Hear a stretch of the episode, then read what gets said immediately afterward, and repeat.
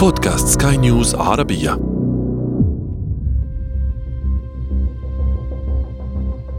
في ستينيات القرن الماضي لم تكن التكنولوجيا قد بلغت ما بلغته الآن.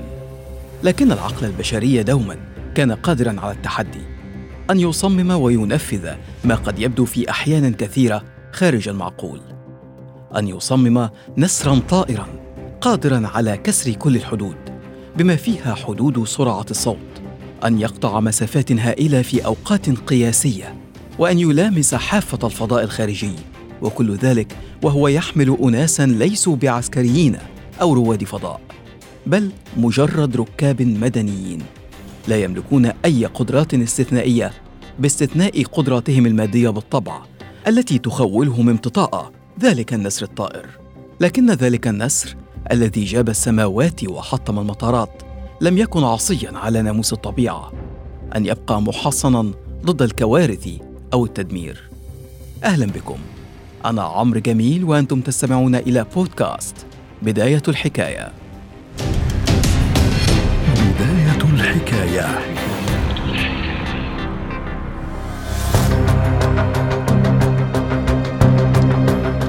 في ستينيات القرن الماضي رغبت الحكومتان البريطانية والفرنسية في إنتاج طائرة مدنية تتخطى قدراتها حدود المعقول. طائرة تستطيع أن تكسر حاجز الصوت. تم إسناد المشروع لشركة إيرباص التي عملت على تصميم وتصنيع الطائرة على مدى أكثر من عقد من الزمن إلى أن دخلت الخدمة رسميا في يناير من عام 1976 حملت الطائرة اسم كونكورد. الذي يعني التناغم أو الاتحاد في إشارة إلى التعاون القائم بين بريطانيا وفرنسا. أثبت المهندسون البريطانيون والفرنسيون قدرتهم الكبيرة في التغلب على مشكلات فيزيائية وميكانيكية وهندسية حقيقية. تعاملوا مع تحديات كانت تبدأ من حل معادلات رياضية معقدة تمكن طائرة تجارية من تجاوز سرعة الصوت ولا تتوقف عند تحويل هذه المعادلات إلى حقيقة مادية. حتى يستطيع الوصول إلى ذلك تم بناء جسد الكونكورد بحيث يكون طويلا ورفيعا. بلغ طول الطائرة 62 مترا. وكان وصول الطائرة لسرعة الصوت أو تخطيها يعني أنها ستواجه مشكلة كبيرة في التعرض للحرارة الكبيرة الناجمة عن احتكاك جسدها مع الهواء. ابتكر المهندسون دهانا يغطي جسد الكونكورد. ويكون عاكسا للضوء أكثر بمرتين من الطائرات العادية. وبذلك تتمكن من تشتيت الحرارة الناشئة عن الطيران. أما أجنحة الكونكورد فكان يصل طولها إلى 25 مترا وهو أقل من أجنحة الطائرات التقليدية لتقليل احتكاكها بالهواء. واجه المهندسون القائمون على صناعة الكونكورد تحديا كبيرا آخر. تمثل في قوة ووضعية المحركات. لك أن تتخيل حجم وقوة المحرك المطلوب لتحريك طائرة عملاقة بشكل يخترق حاجز الصوت. زود المهندسون هذه المحركات بتجهيزات خاصة تعمل على استغلال العادم الناتج عن الاحتراق الأولي وتدخل في دورة احتراق ثانية بخلطه مع مزيد من الوقود الجديد لزيادة كفاءة المحركات وقوتها. وثبتوا المحركات نفسها بشكل مباشر في الأجنحة حتى يتلافوا استخدام أية أجزاء موصلة يمكن أن تتحطم عند السرعات العالية.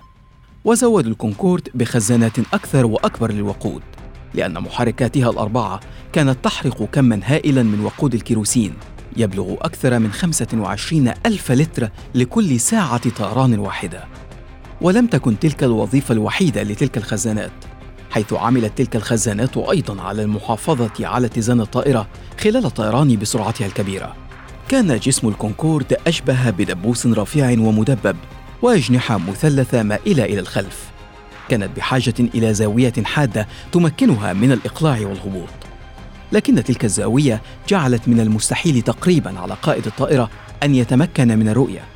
وهنا فكر المهندسون في تعديل أنف الطائرة ليصبح قابلا للتحريك إلى الأسفل وقت الإقلاع والهبوط وبذلك يتمكن الطيارون من رؤية ممر الطيران.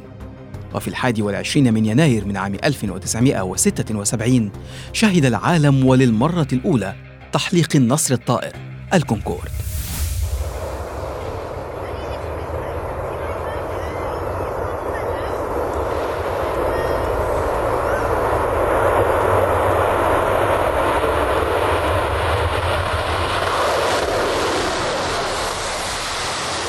كان ذلك الصوت الحقيقي للكونكورد تحلق بسرعة 2240 كيلو مترا في الساعة على ارتفاع 60 ألف قدم وهو ما جعلها على حافة الفضاء الخارجي. ومنح ركابها القدرة على مشاهدة ألوان الطبقة الأولى من الغلاف الجوي. كما يقول ضيفي في هذه الحلقة والمختص في صناعة الطيران طه عوض الله. في طائرة عملت ثورة في عالم الطيران لأنها كانت أسرع من آه، الصوت ضعف الصوت مرتين. وبأول رحلة آه، بدأت آه، من لندن إلى البحرين ومن باريس إلى ريو دي جانيرو. وكانت يتهافت كثير من الركاب لاستخدام هذه الطائرة لما تتمتع به من سرعة فائقة وتكنولوجيا عالية وهذه حدثت ثورة في عالم الطيران. حطم ذلك النسر الرهيب زجاج المطارات. وهشمت مدرجاتها بسبب قوتها وسرعتها الرهيبتين. قطعت المسافة بين نيويورك ولندن في ساعتين واثنتين وخمسين دقيقة مقارنة بسبع ساعات على الطائرات العادية. جابت الكونكورد الأجواء. اتسع جسدها لمئة راكب وتكون طاقمها من الطيار ومساعده ومهندس طيران إضافة إلى ستة مضيفين. كانت الطائرة المفضلة للأثرياء والمشاهير.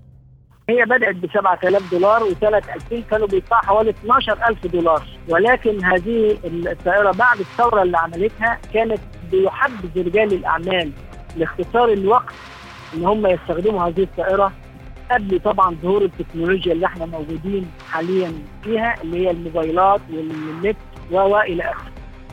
ولكن في عام 2000 وقعت الكارثة.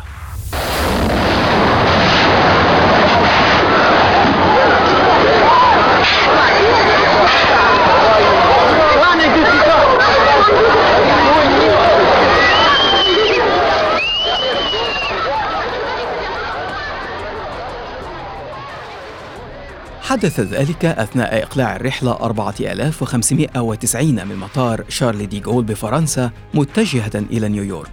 سقطت قطعة معدنية من أجزاء الطائرة أثناء الإقلاع، وأحدثت ثقبا في إحدى عجلات الطائرة المطاطية التي انفجرت. أدى ذلك لاشتعال نيران بخزان الوقود. كان من المستحيل على قائد الطائرة أو مساعده التحكم في ذلك الوحش بسرعته الفائقة. هوت الطائرة نحو الأرض وسقطت أجزاء منها على فندق. قتل 109 أشخاص.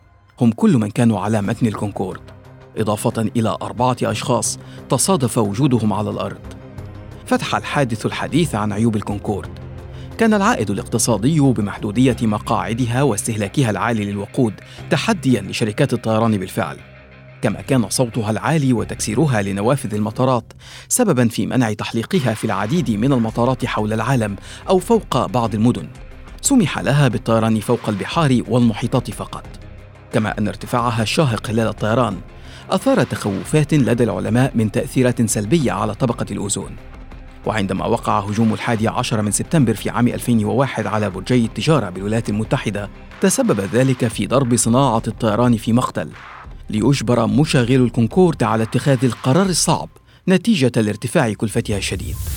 قررت فرنسا إنهاء عمل الكونكورد في يونيو 2003 وفي أكتوبر من نفس العام اتخذت بريطانيا القرار ذاته.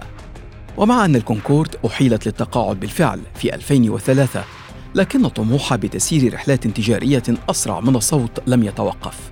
في عام 2017 تم الكشف عما وصف بكونكورد الابن النفاثة AS2 التي تطير بسرعة تفوق الصوت. يأمل مطوروها في تجنب مشاكل الكونكورد القديمة في جعلها أكثر اقتصادية وأقل استهلاكا للوقود وإثارة للضوضاء. آه، طبعا الشركات العملاقة سواء بوينغ أو آه، الإيرباص بيسعوا جاهدين لاستخدام أعلى آه، معايير التكنولوجيا لتصنيع طائرة شبيهة بالكونكورد وتلافي الأخطاء اللي كانت موجودة فيها. وهذا السعي دائب ومستمر للوصول إلى هذه التكنولوجيا العالية. من حيث تخفيض التكاليف أو عدد المقاعد أو تلافي الأخطاء التي كانت موجودة في الكونكورد وهناك سعي مستمر مع التكنولوجيا الحديثة لتصنيع طائرة بديلة للكونكورد تكون طائرة تجارية تدخل الخدمة للشركات التجارية. في عام 2003 توقفت الكونكورد عن الطيران. كان ذلك بعد مئة عام بالتمام من أول رحلة طيران يشهدها العالم على يد الإخوان رايت في عام 1903 ومنذ ذلك التاريخ لم يتوقف العقل البشري عن الحلم في تطوير وابتكار طيران أسرع وأفضل وأن يبتكر نسرا طائرا قادرا على كسر سرعة الصوت بداية الحكاية, حكاية.